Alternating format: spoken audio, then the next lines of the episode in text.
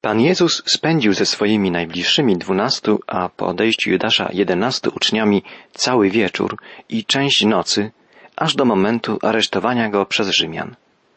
W trakcie tych ostatnich godzin spędzonych z apostołami Jezus chciał przekazać im coś najistotniejszego poselstwo miłości.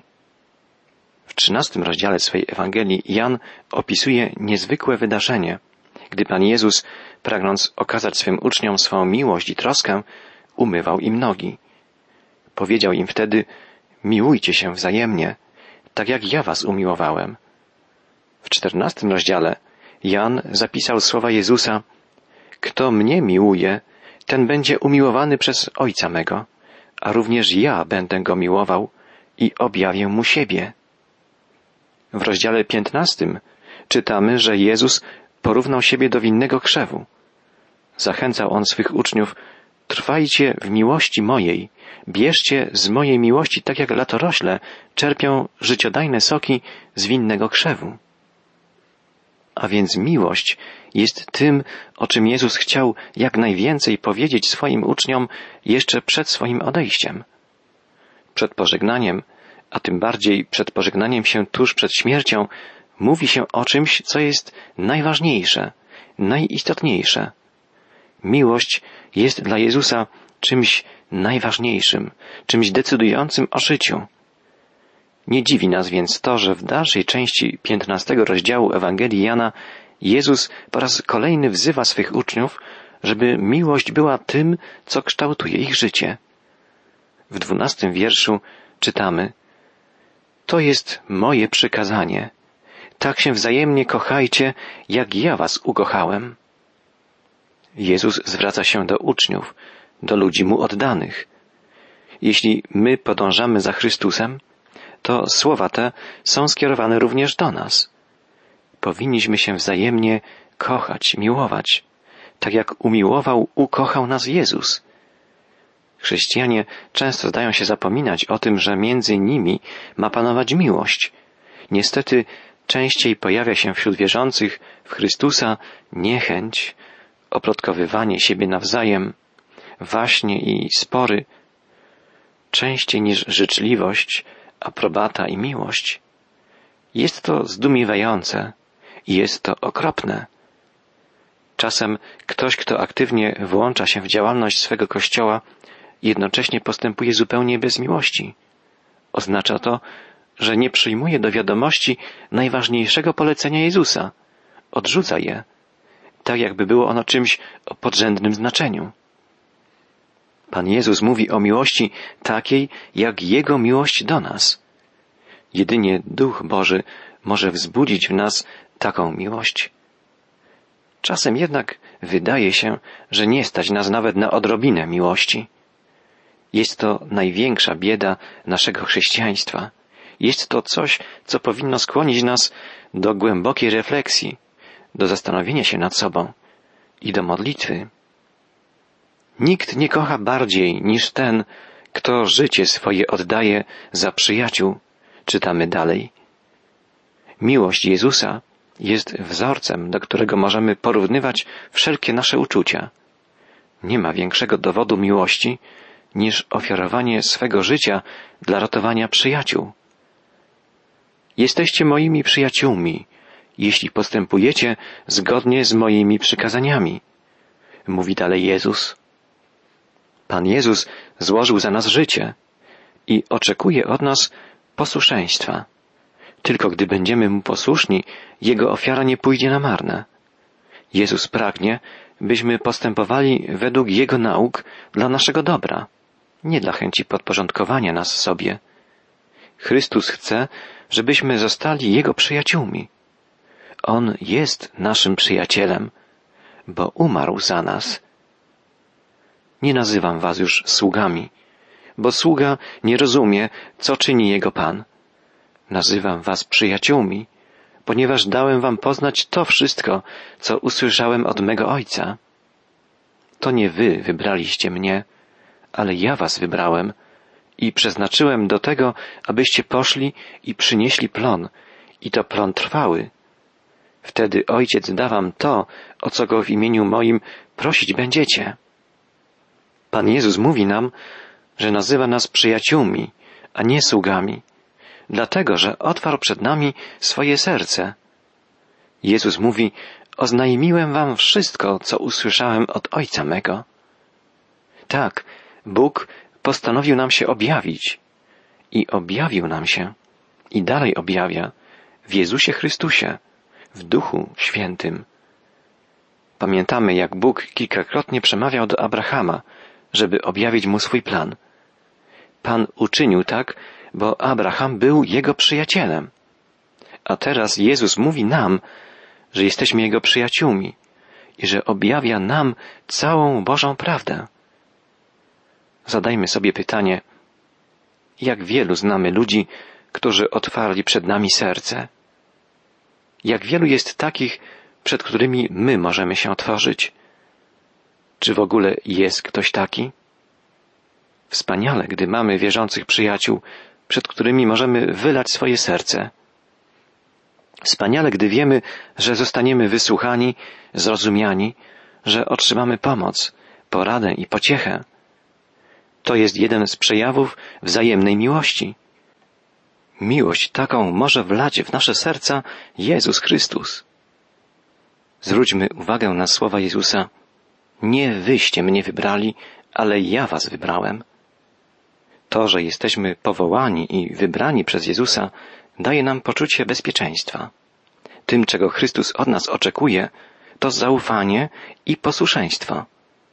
Oczywiście z naszego punktu widzenia może nam się wydawać, że to my wybieramy Chrystusa. A jednak to On tak naprawdę wybiera nas. Trudno jest nam to do końca zrozumieć, bo nie oznacza to, że jesteśmy niejako skazani na podporządkowanie się decyzji Jezusa i że nie ponosimy odpowiedzialności za nasze decyzje. Choć wydaje nam się to trudne do pogodzenia, jest prawdą, że Bóg dał nam wolną wolę i nie przymusza nas do niczego. To znaczy, że dokonujemy dobrowolnych wyborów, a z drugiej strony to On nas prowadzi i to On nas wybiera i zbawia. Znowu musimy tu sobie uświadomić prawdę, że Bóg nie podlega ani czasowi, ani przestrzeni i posiada przedwiedzę, to znaczy wie o wszystkim, co się wydarzy. Wie więc także, kto z nas otworzy dla Niego swoje serce. Najistotniejsza jest dla nas świadomość, że Bóg pragnie zbawić każdego z nas i że Jezus zmarł po to, żeby każdy człowiek, nawet największy grzesznik, mógł odwrócić się od zła i uchwycić się Zbawiciela. Apostoł Jan zapisał w trzecim rozdziale swej Ewangelii słowa Jezusa, że tak Bóg umiłował świat, iż swego jedynego Syna dał, aby każdy, kto w Niego uwierzy, nie zginął, ale miał życie wieczne.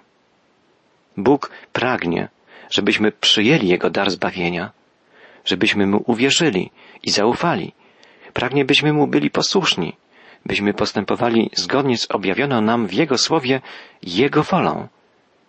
Pan Jezus obiecuje, że wtedy będziemy bezpieczni, że będziemy wtedy ukryci jakby w polu oddziaływania miłości, miłości Jego, Boga Ojca i Ducha Świętego. Zakosztujemy wtedy wspaniałej miłości, jaka emanuje cudownie ze wszystkich trzech osób trójjednego Boga. Nasze życie będzie życiem radosnym i zwycięskim. Będzie to życie owocne, a wszystko, o co poprosimy Boga Ojca w imię Jezusa, spełni się. Drogi przyjacielu, brzmi to tak wspaniale, że aż zapiera dech w piersiach, aż trudno w to uwierzyć. Ale to obiecuje Jezus. Jeśli ukryjemy się w Nim, jeśli będziemy w Nim trwać, jak latorośl w krzewie winnym, Jego miłość będzie nas przemieniać. Jego miłość stanie się naszą miłością. Będziemy Jego przyjaciółmi już na zawsze. Mała grupka uczniów zostanie w ciągu kilku godzin rozproszona. Pasterz tej trzutki zostanie ukrzyżowany. Owce rozpieszną się, przerażone. Pan Jezus mówi swym uczniom raz jeszcze, jak czytamy w dalszym siedemnastym wierszu piętnastego rozdziału Ewangelii Jana, to jest moje przykazanie. Kochajcie się wzajemnie. Jeszcze raz, Jezus wzywa do miłości. Tylko wzajemna miłość da apostołom siłę do przetrwania. Tylko miłość, którą będą darzyć siebie nawzajem, a także innych, wzbudzi zainteresowanie i sympatię obserwujących ich ludzi i sprawi, że grono uczniów Chrystusa będzie się powiększać. Tylko miłość wzajemna chrześcijan i dzisiaj może pociągnąć do Chrystusa ludzi spragnionych miłości. Pan Jezus pragnie uprzedzić swych uczniów, co stanie się wkrótce. Czytamy dalej od wiersza osiemnastego. Jeżeli świat was nienawidzi, to bądźcie pewni, że mnie już przedtem znienawidził.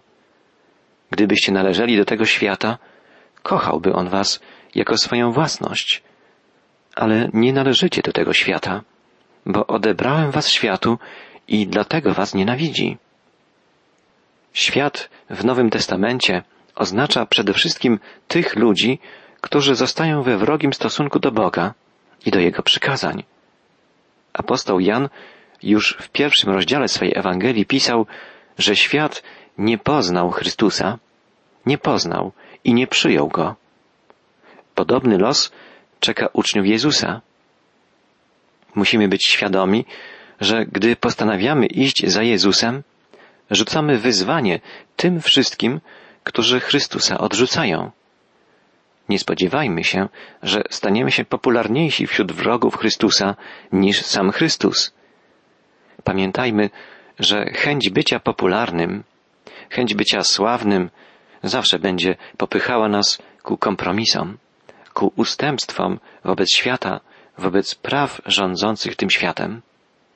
Z jednej strony musimy utożsamiać się z ludźmi pogrążonymi w grzechu, kochać ich i wskazywać im na Jezusa. Z drugiej jednak strony nie możemy ulegać wpływom świata, którym rządzi egoizm, chęć dominowania, walka o władzę. Nie jest to łatwe, bo naszym naturalnym odruchem jest chęć dołączenia do tych, którzy stanowią większość, którzy postępują tak, żeby zaspokoić swoje ambicje, swoje naturalne pragnienia i żądze. Życie chrześcijanina jest właściwie życiem ponadnaturalnym, życiem niejako pod prąd, wbrew tendencjom, które obowiązują na świecie, rozumianym jako system stworzony przez człowieka, system egoistyczny. Życie chrześcijanina jest inne, jest życiem wbrew tym tendencjom. Takie życie jest możliwe jedynie dzięki ciągłemu trwaniu w łączności z Jezusem i dzięki nieustannemu karmieniu się Słowem Bożym. Jezus mówi dalej, przypomnijcie sobie, co wam powiedziałem, że sługa nie jest większy od swego Pana. Skoro mnie prześladowali, to i was będą prześladować. Jeżeli byli wierni mojemu słowu, to i waszemu będą wierni. Ale z mojego powodu będą wszelkimi sposobami działać przeciwko wam, ponieważ nie znają tego, który mnie posłał. Gdybym nie przyszedł i nie mówił do nich, nie ponosiliby winy.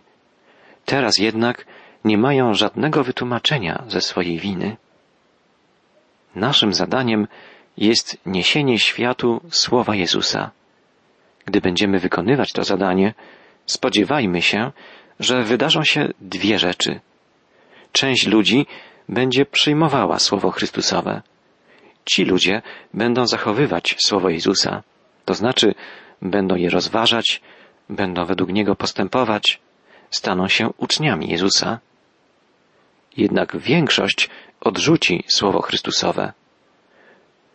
Ci ludzie będą postępować względem nas podobnie jak względem Jezusa. Nie powinniśmy więc być zaskoczeni, gdy spotkamy się z niechęcią, z drwinami, czy wręcz z otwartą wrogością i prześladowaniem. Ludzie współcześni nam będą reagować na słowa Jezusa tak samo, jak ludzie w czasach Jezusa, dlatego, że i jedni i drudzy nie chcą, żeby ujawniona została ich grzeszność. Jezus i Jego Słowo to światłość, duchowa światłość, która prześwietla duszę człowieka. Szczury czy węże lubiące mrok uciekają przed światłem. Uciekają też przed tym, który to światło rozpala. Ludzie, którzy uciekają przed Jezusem, będą również uciekać przed nami. Ci, którzy nienawidzą Jezusa, znienawidzą i nas. Pan Jezus ostrzega swych uczniów, że gdy On odejdzie, nienawiść ludzi zwróci się przeciwko nim. Co gorsze jednak, ich nienawiść będzie skierowana także ku Bogu. W dwudziestym trzecim wierszu czytamy Kto mnie nienawidzi, ten i mojego Ojca nienawidzi. To niezwykłe słowa Jezusa i są to bardzo ważne słowa Jezusa. Wielu ludzi ma bowiem swoje wyobrażenia o Bogu i mówi, że w Boga wierzy. Ludzie tacy mówią o Bogu jako o istocie wyższej albo o sile wyższej, tworzą własną ideę Boga i często zyskują nawet popularność i uznanie w oczach całych narodów, ale nie w oczach Boga. Bóg posłał swego Syna, żeby objawił chwałę Ojca. Jeśli ktoś nie przyjął i nie pokochał Jezusa, oznacza to, że jego wyobrażenia o Bogu są fałszywe. Nasz stosunek do Jezusa jest prawdziwym testem naszej wiary. Świadczy o tym, czy wierzymy i ufamy Bogu, Bogu prawdziwemu. Czy to my wytwarzamy sobie własny obraz Boga, Boga na miarę naszych oczekiwań, na miarę naszej wyobraźni, Boga z małej litery, Boga nieprawdziwego.